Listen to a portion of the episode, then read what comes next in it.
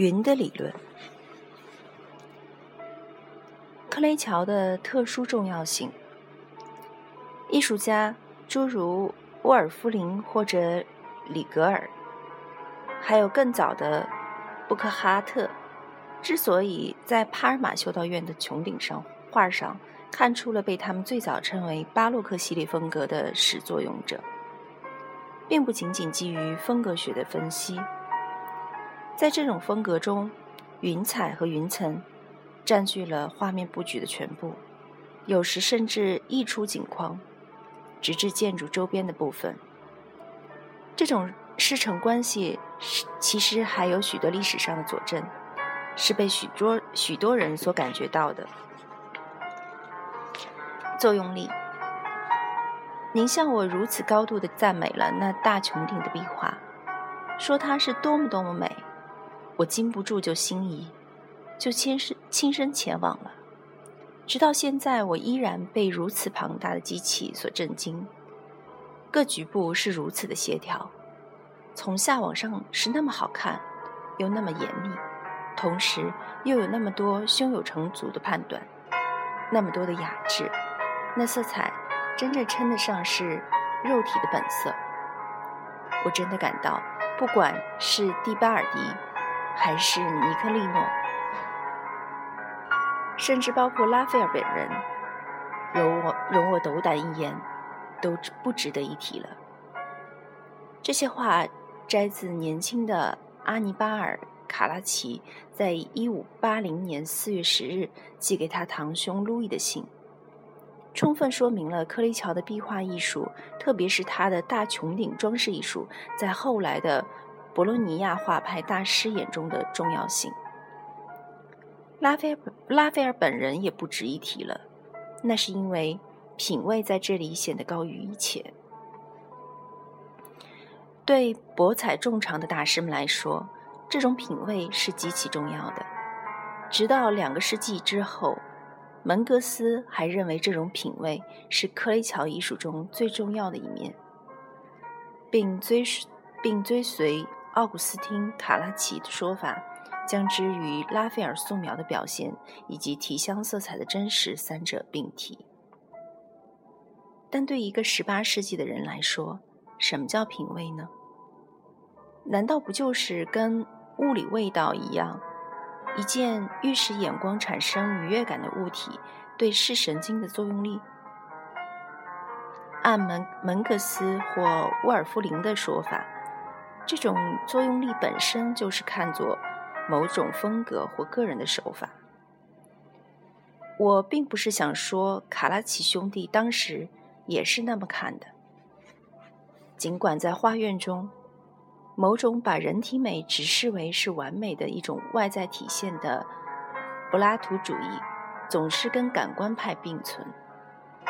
就帕尔马修道院的穹顶而言，重要的是。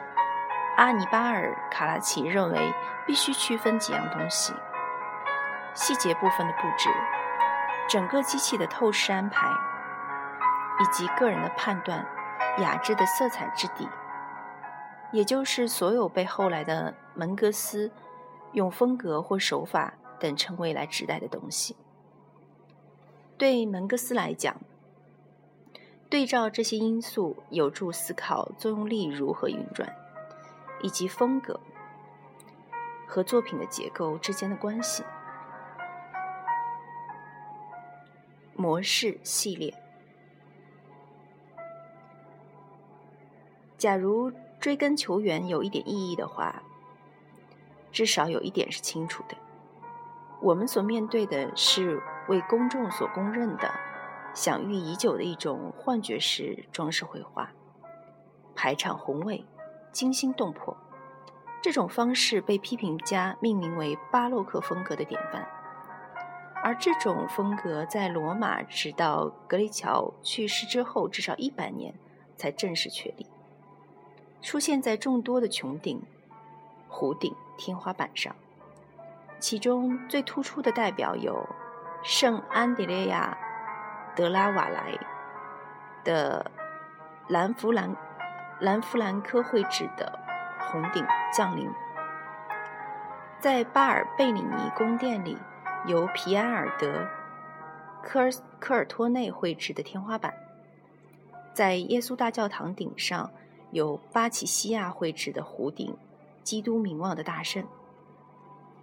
以及波佐神父绘制的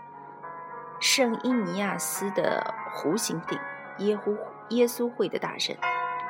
这些绘画装饰的共同特点是在一片云蒸霞蔚的天顶上，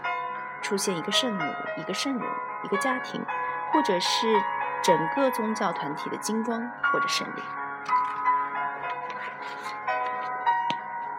障碍。现在我们已经知道卡拉奇兄弟对科雷乔的机器的赞赏。然而，在法尔内塞长廊上。的穹顶上的装饰正好与此相反，完全与帕尔马的红顶上的连续统一的秩序及由下而上的透视法背道而驰。克雷乔从1920年起就根据观众与壁画之间的上下关系来确定天穹上的投影点，而卡拉奇兄弟在下一个世纪的前期。仍然使用四方框的威尼斯透视法，在一幅或数幅画上运用架上画的方法，依然使用平面透视，但他们把画儿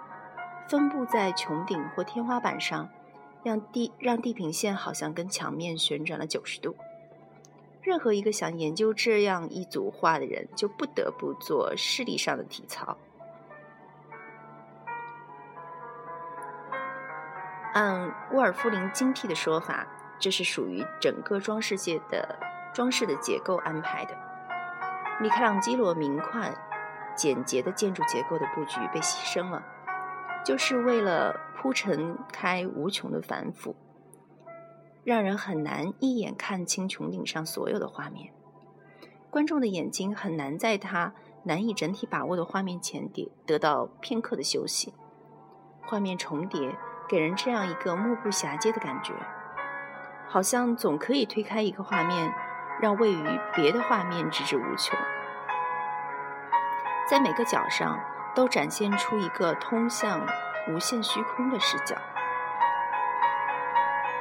格雷乔采用的办法，一看上去便显得更为自然，至少是更统治、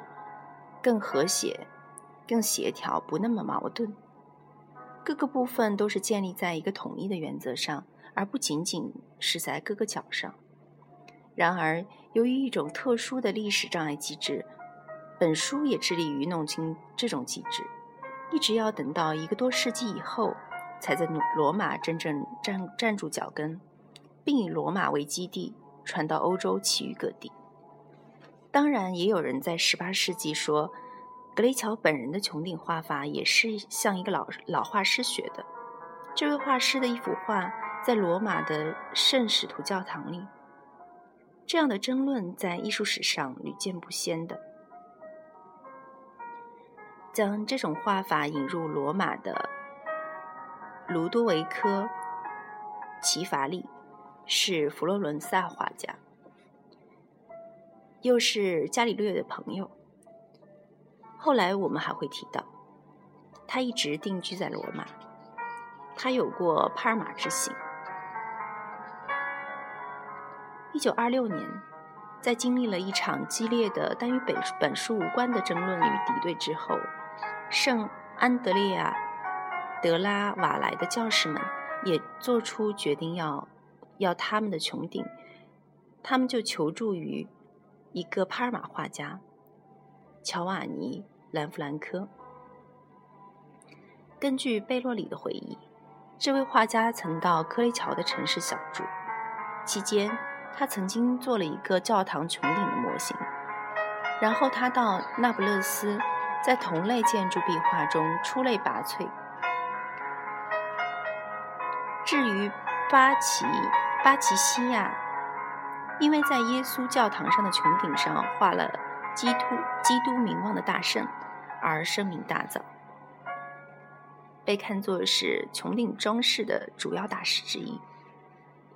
他在画那幅著名的穹顶的几年前，在阿贡的圣阿圣阿涅塞的后殿工作时，曾专程去了一趟帕尔马修道院，去体味克利乔的穹顶画法。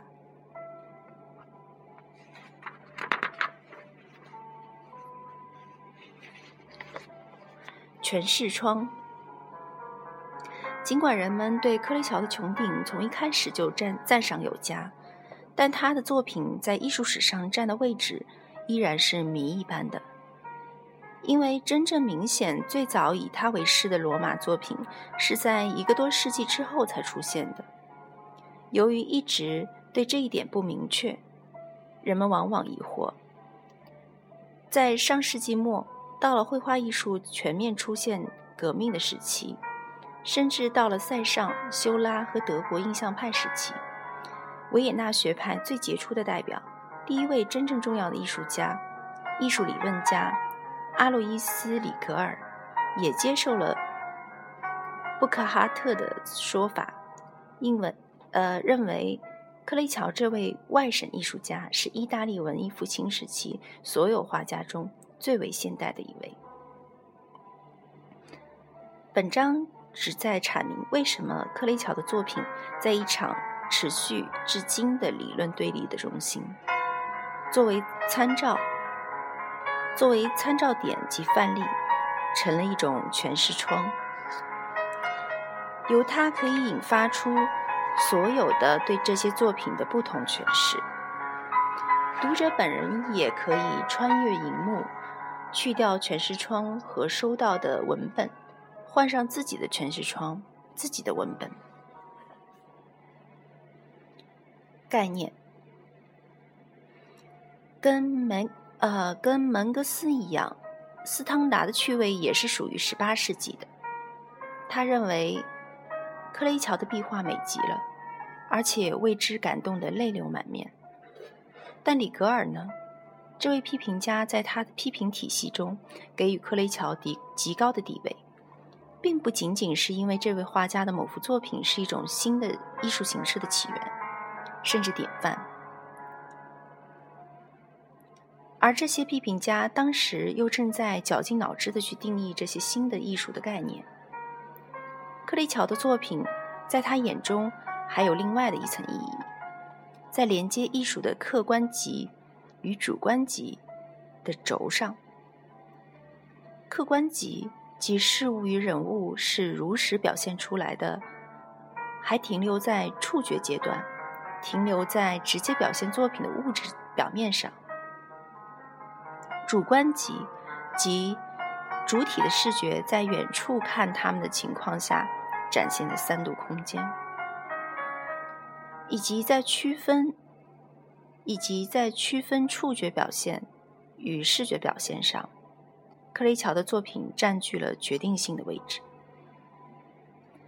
假如说为文艺复兴是一个从古典式的平面建构向现代空间建构转化的时期，正是在克雷乔的作品中，才第一次明确而全面的、有意识的从主体的角度去安排画面。这个主体是从康德的意义上来讲的。他一开始就把空间作为一个先念的感觉形式接受下来了。如何以一个系统的角度，而不是历史的角度去看待这个问题呢？确实，里格尔是第一个尝试从艺术作品的形式可能性条件的角度去分析艺术批艺术作品的批评家。他不再进行仅仅强调画面内内容，强调他的。能指的肖像学研究，而代之以对他们的形式准则以及对画面表现的事物表象的构成线条的研究，人物与物体共同烘托他们的背景之间的关系，形象以及他们在其中形成秩序的环境及轮廓模式、阴影、色彩、明暗、缩短对缩缩短比例、浓淡远近、透视。等等之间的关系，我们可以看到的是，门格斯在他的时代所进行的研究中，部分主题研究在系统化理论上的再版，而门格斯当时研究的是克雷乔的品味，以及他对绘画艺术的贡献。我们确实应当回到品味这个学院派们当时冠于格雷乔头上的概念上来，来看清这个概念的内涵，同时弄清楚自里格尔以来的艺术理论在什么样的意识形态领域中起作用。假如说品味是克雷乔所特有的，是不是说拉斐尔或提香在他们所擅长的艺术中？拉斐尔的素描、提香的色彩就没有品味了呢？学院理论认为，没有任何一个没有任何一个画家在所有艺术领域中都擅长，所以克雷乔就特别得到那些善于博取众长之士的青睐，认为他为那两位艺术大师做了补充。在伟大与真实之外，加上了一种雅致，人们一般称之为品味。通过这个词，指每个物体特有的、具有决定意义的特性，把一切无用的多余因素完全排除在外。但对我们来说，重要的是，门格斯这样写道：这位画家所独擅擅长的和谐、中庸的风格。以属于他的主要目的的即榆木月星，榆木就是这就是在门格斯看来品味的整个作用力的最终目标，这样一种风格。克雷乔是第一位不遗余力使其艺术所有部分都为这个目的服务的人。他绘画只是为了满足自己的心，完全根据自己的感觉。因为绘画是通过视觉而悦人的，不管这其中是否包含感情的因素，人们说克雷乔特别敏感、柔情蜜意，容易坠入爱河。门格斯在克雷乔的作品中看到了纯视觉、纯主观的特性，与里格尔的说法颇为吻合。跟里格尔给予这位画家在现代主义萌芽时的地位也不谋而合，因为现代主义最强调视觉感受与感觉。但只说这些还远远不够，因为主客观两极、触觉与视觉的对立之所以在里格尔那里有理论价值，而且使他可以不再仅仅按照历史顺序去排艺术品的重要性次序。那是因为这种对立引入了一种新的形式分析的准则，一种强调物体或人体的整体性及不可穿透性的艺术，更强调它们从背景中分离出来的轮廓线条，而尽量去掉任何层次起伏感，以及任何缩短法、覆盖法或移圆法，以及任何可以中断表面的客观连续性的。或者妨碍在表面上的物体或人体的秩序的具有表现力的线条，它的表现方法必定是以线性为基为为主的，正好与绘画性相对立。而绘画性正正是一种把空间本身作为对象的参照物的艺术的特征。这种艺术的主题，我们可不能把它跟作品的寓意。以及用特有的手法描绘故事情节相提并论。这种艺术的主题表现的是特殊的形式，在一种自由的、无限定的深度的呈现，强调的是它作为物体或人体的光源及其空间性。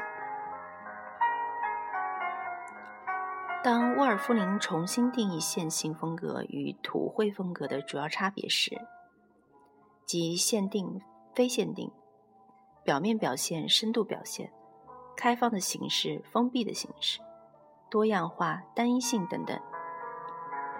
他只不过重新拾起了几年前里格尔已经做出的理论界定，只可惜他的这种做法被后来的学院派简化为仅仅一种、